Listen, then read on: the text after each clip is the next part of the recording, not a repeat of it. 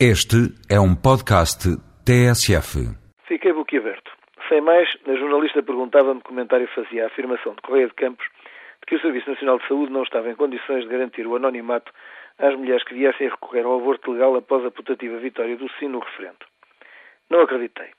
Não era possível tamanha enormidade. O responsável máximo pelo Serviço de Saúde em que os portugueses recorrem quando doentes não podia passar tamanha de estado de incapacidade e falta de ética a todos os que lá trabalham. Como compreender que situações de grande sensibilidade como o cancro ou a sida tivessem garantida a preservação de sigilo e o aborto fosse a exceção que obrigasse, aterrorizadas pela exposição pública, as mulheres a recorrerem a clínicas privadas? Exigi ouvir a gravação, mesmo para quem gera soberanamente gafos e deslizes, este era excessivo. Atabalhada, embora a frase lá estava indesmentível, inapelavelmente dita com a tranquilidade das verdades evidentes. O exemplo espanhol dava mesmo um pouco de credibilidade e salero a tamanho de deslate. Confrontado com o facto, mas incrédulo de tal fosse possível, ainda arrisquei tratar-se de uma frase retirada do contexto. Retirada ou não, a verdade é que jamais poderia ter sido dita. O segredo profissional, quando violado, constitui crime punível com prisão. Médicos, enfermeiros, farmacêuticos e restantes profissionais que lidam com doentes sabem-no sem margem para qualquer dúvida.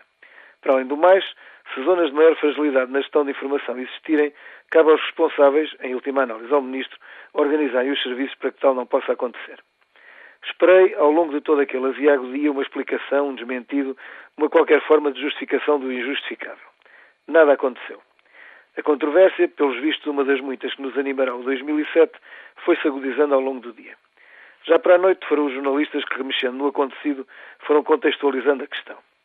Aparentemente, Correia de Campos, que conseguira com o seu conhecido empreendedorismo político transformar o debate do aborto de um tema de política criminal e técnica jurídica num tema de saúde pública, enredava-se na própria teia.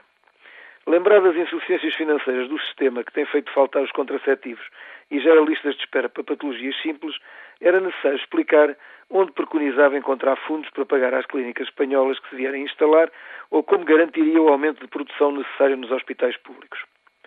Confrontado com tão mesquinhas minudências, só a fuga para a frente lhe ocorreu.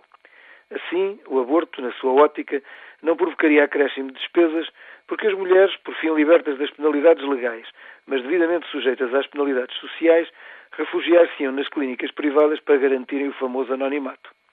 Tal como em Espanha, fez-nos saber o Ministro, 90% dos abortos legais realizar-se-iam as pensas próprias para garantir a não identificação à porta de entrada.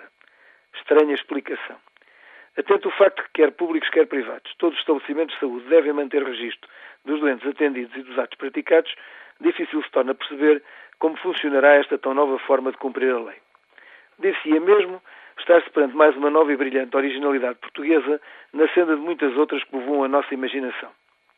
Entalado entre as realidades da economia, a militância pelo sim e as promessas sucessivas, Correia de Campos descobriu a fórmula magistral que tudo torna possível. Isto é, a partir do referendo, aborto legal sim, desde que realizado na mais rigorosa clandestinidade.